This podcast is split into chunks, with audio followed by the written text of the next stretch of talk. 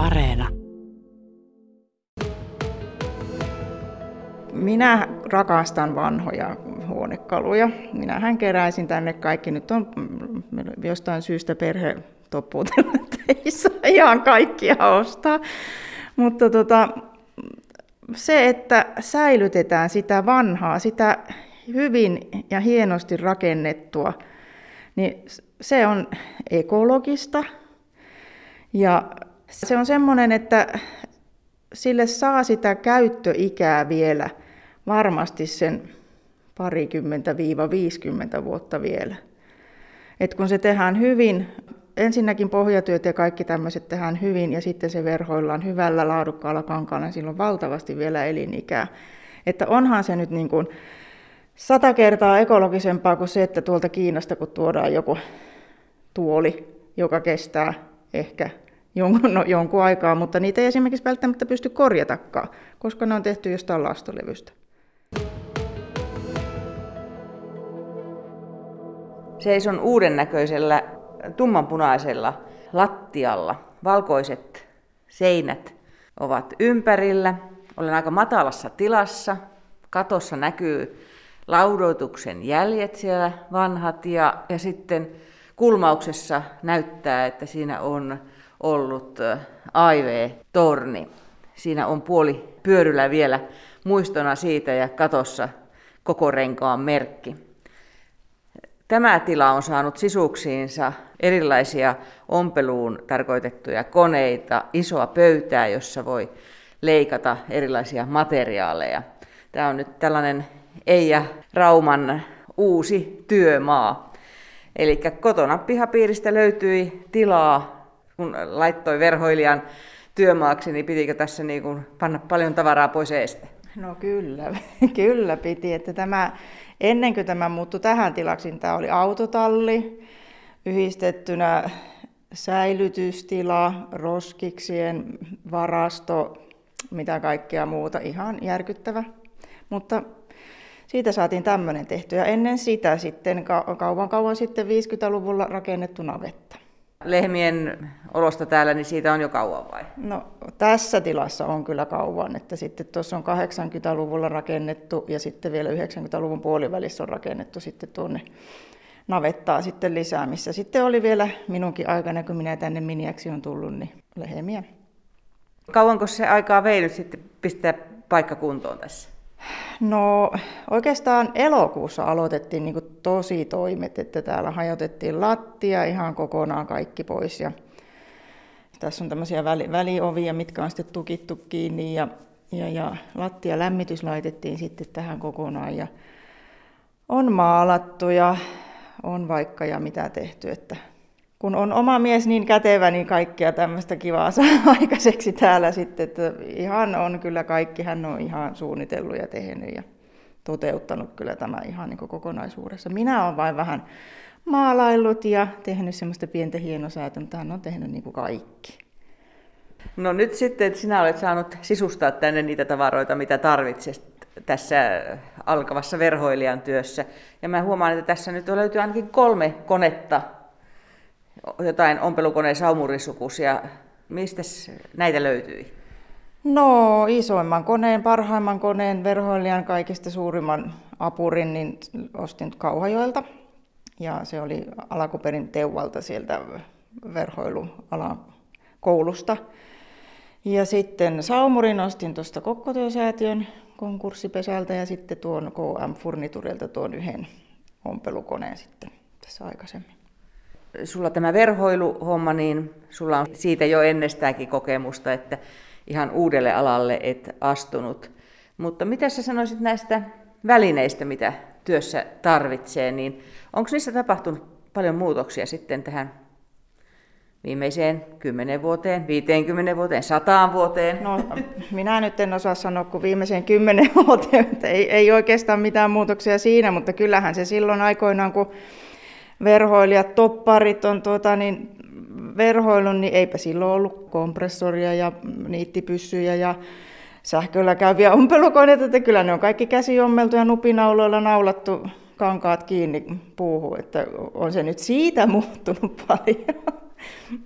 Mutta ei varmaan semmoinen ala, joka niin kaikkein eniten teknisesti niin kehittyy eteenpäin. Että nykyisinkin ne on niitä vanhoja konsteja hyväksi todettuja, joita käytetään. Kyllä joo, että on edelleen on käytössä kaikki ne semmoiset vanhat, mitä nyt ennen vanhakin on käytetty, tuplareita ja pryyliä ja tämmöisiä mitkä kuuluu, niitä käytetään päivittäin oikeastaan, ainakin sitä bryyliä, että se on semmoinen maailman mahtavin väline. Mikä, mikä se on?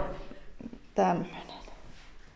Metallinen, piikkipäinen työkalu, joka toisesta päästä on leveämpi ja siinä on reikä. Eli mikä toi on? No tällä, siis... tällä tota, niin, mitenköhän mä nyt sanoisin, tällä nyt tota, saa, saa veettyä ja tungettua ja kaikkea mahdollista. Voi myös käyttää neulona hätätapauksessa, kun siinä on reikä. Tämä on tällainen moni, hyvin monipuolinen työkalu, mitä on aikojen alusta verhoilijat käyttänyt. Sen verran olen itse ollut joskus verhoilukurssilla, että muistan, että kyllä siinä niin voimaa vaadittiin. Miltä sinusta nyt, kun sä oot niin okay, viime aikoina paneutunut tähän, niin miltä se tuntuu noin voimankäytöllisesti? No kyllähän tämä näppeihin ottaa että sormet on niin koetuksella, on, on sekä niin ihan sillä niin että et, vähän nivelissä jopa tuntuu, mutta tuota, niin kyllä kun siihen semmoisen kunnollisen tekniikan, siihenkin olemassa sitten myös apuvälineet, että jos vaikka esimerkiksi pitää nahkaa tai kangasta sillä vetää, niin siihenkin on olemassa semmoiset omat pihirit. En vielä semmoisia omista, mutta on tarkoitus tässä hommata semmoiset.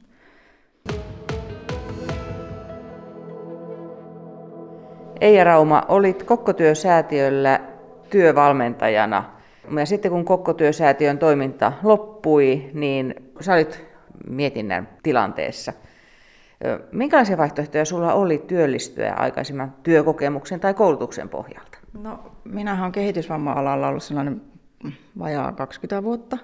Ensin tässä Kaustisen toimintakeskuksessa, sitten oli Halsulla työtuvalla ja sitten tuli paikka auki tämä, tai se Kokkotyösäätiö Kaustisen seutukunnalle näitä pajoja alkaa, niin siihen sitten hain ja pääsin ja viisi ja puoli vuotta sitten siinä olin. Ja mä lähdin tuota, vielä, vielä silloin, kun olin töissä, niin mä lähdin sieltä opintovapaalle opiskelemaan verhoilua ja ihan niin sillä ajatuksella, että ruvettaisiin pajoilla verhoilemaan. Me aloitettiin muun muassa perhossa, jo ehittiin pikkusen aloittaa sitä ja, ja Kaustisellahan meillä oli tilatkin.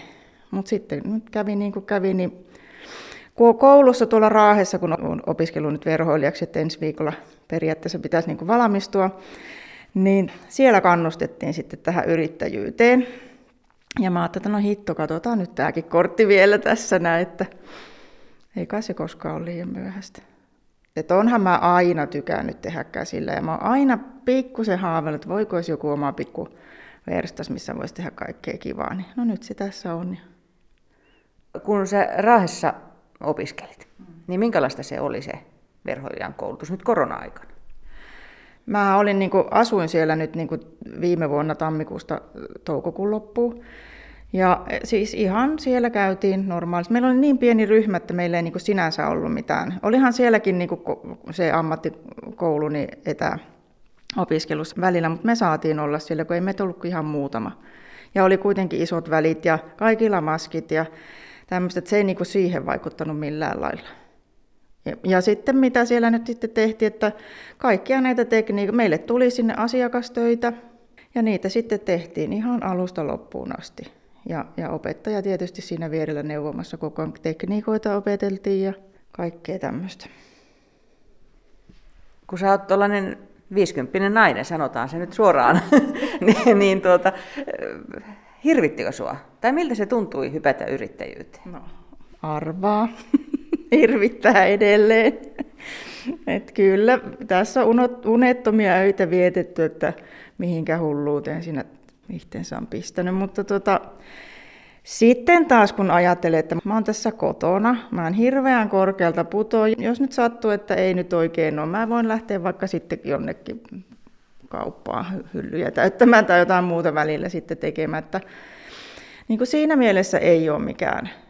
Enhän minä tokikaan yrittäjänä ikinä ollut, että onhan tässä kauheasti kaikkea niin tämmöistä uutta ja hirvittävän pelottavaa. Ja täytyy nyt tässä oikein radion välityksessä sanoa suuret kiitokset Kaustisen yritysneuvojalle näistä kaikista, että en olisi ilman häntä esimerkiksi liiketoimintasuunnitelmaa saanut väsättyä. Että on ollut kyllä niin kuin ihan valtavan suuren apuna. Että mulle on tämmöiset niin kuin että mä mieluummin niin kuin teen.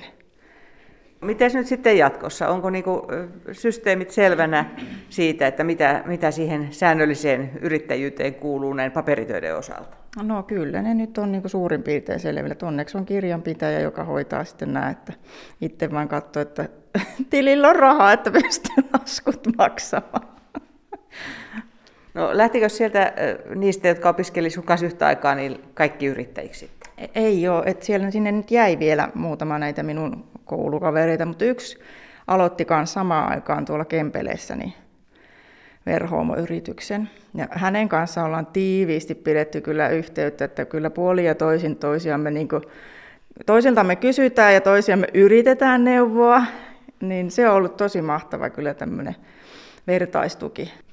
Mä katson, sulla on tässä vieressä tällainen rokokosohva, tummaa puuta, varmasti koko puuta, sen verran ikää tällä on hienosti taivuteltu ja selkänojan reunuksia. Ja voisi kuvitella, että tällaisen kun tekee, niin siinä saa niin tehdä kaiken uudelleen, että siihen jää vain tuo puurunko. Kyllä, ihan kaikki. Että puurunko on sillä, että mä oon sen hionut ja maalannut uudestaan. Se on ihan kanssa tämmöisellä, tämmöisellä tota, jauhemaali, pellava öljy pohjaisella maalilla niin maalattu. Että sekin on vielä niin kuin ekologinen teko. Ja se tulee sitten, kun se on valmis, niin minne? En mä tiedä. Jonnekin. Varmaan ehkä pidän sen täällä verhoomossa, tai sitten jos sen joku haluaa ostaa, niin ei kai siinä mitään. Meillähän kotiinhan sitä ei voi tuonne sisälle viedä, mutta se voi olla täällä. Tuossa työn alla sulla näyttää olevan sitten joku istuin, moottoripyörä vai? Moottoripyörän penkki, joo. No mitä sä luulet, että mitä se tämän päivän verhoilijan työ sitten on? Missä tuotteissa liikutaan? No kyllä mä nyt tota, niin ajattelisin, että esimerkiksi ajoneuvoverhoilu, että aika paljon on vanhojen autojen harrastajia ja niin, niihin sitten tietysti uusia penkin päällisiä ja sitten tota, Kyllä mä nyt kuvittelisin, että aika monella on varmasti näitä tämmöisiä perintökalusteita, mumman joku vanha K-tuoli esimerkiksi, niin, niin, niin se on kuitenkin semmoinen ekoteko tänä päivänä. Että... Mummon vanha K-tuoli, mikäs se on? K-tuoli on varmasti niin lähes kaikissa taloissa. Että ne on semmoisia nojatuoleja, joissa on pehmustettu istuunosa ja selkänoja, ja sitten on puiset käsinojat, semmoiset kaarevat yleensä. Kaikissa on se joku oma juttu. Ja kaikissa, voisi sanoa, että lähestulkoon kaikissa on joku yllätys. että voi vaikka auton penkki, voi, että kun se on pur, purettu, niin siellä voi näkyy, että siellä tarvitaan, että on mennyt poikki joku, joudutaan hitsata. Ja, ja sitten tuolista saattaa olla semmoisia, niin kuin meillä esimerkiksi koulussa oli semmoinen pormestarin kalusto, tosi tukeva ja hyvä. Ajattelin, että eihän siinä tarvitse puuosille tehdä mitään. Mutta sitten kun oli verhoilu purettu, niin verhoilu piti ne kasassa. Eli siinä piti tehdä niin kaikki oikeastaan niin ne tukirakenteet uusiksi. Ei Rauma, kun aloitit nyt yrittäjänä tammikuun alussa, niin kyselläänkö, onko sitä kiinnostusta verhoiluttaa? No on kyllä kiinnostusta, paljon on tullut kyselyjä, mutta tota, siinä on nyt varmaan vähän semmoinen homma, että kaikki varmaan pikkasen säikähtää sitä hintaa, mutta ihan näin perusasiat, purkaminen, rakentaminen, päällystäminen, viimeistely, niin siihen menee aikaa, että et se, se siinä niin kuin rakentaa sen hinnan sitten sille.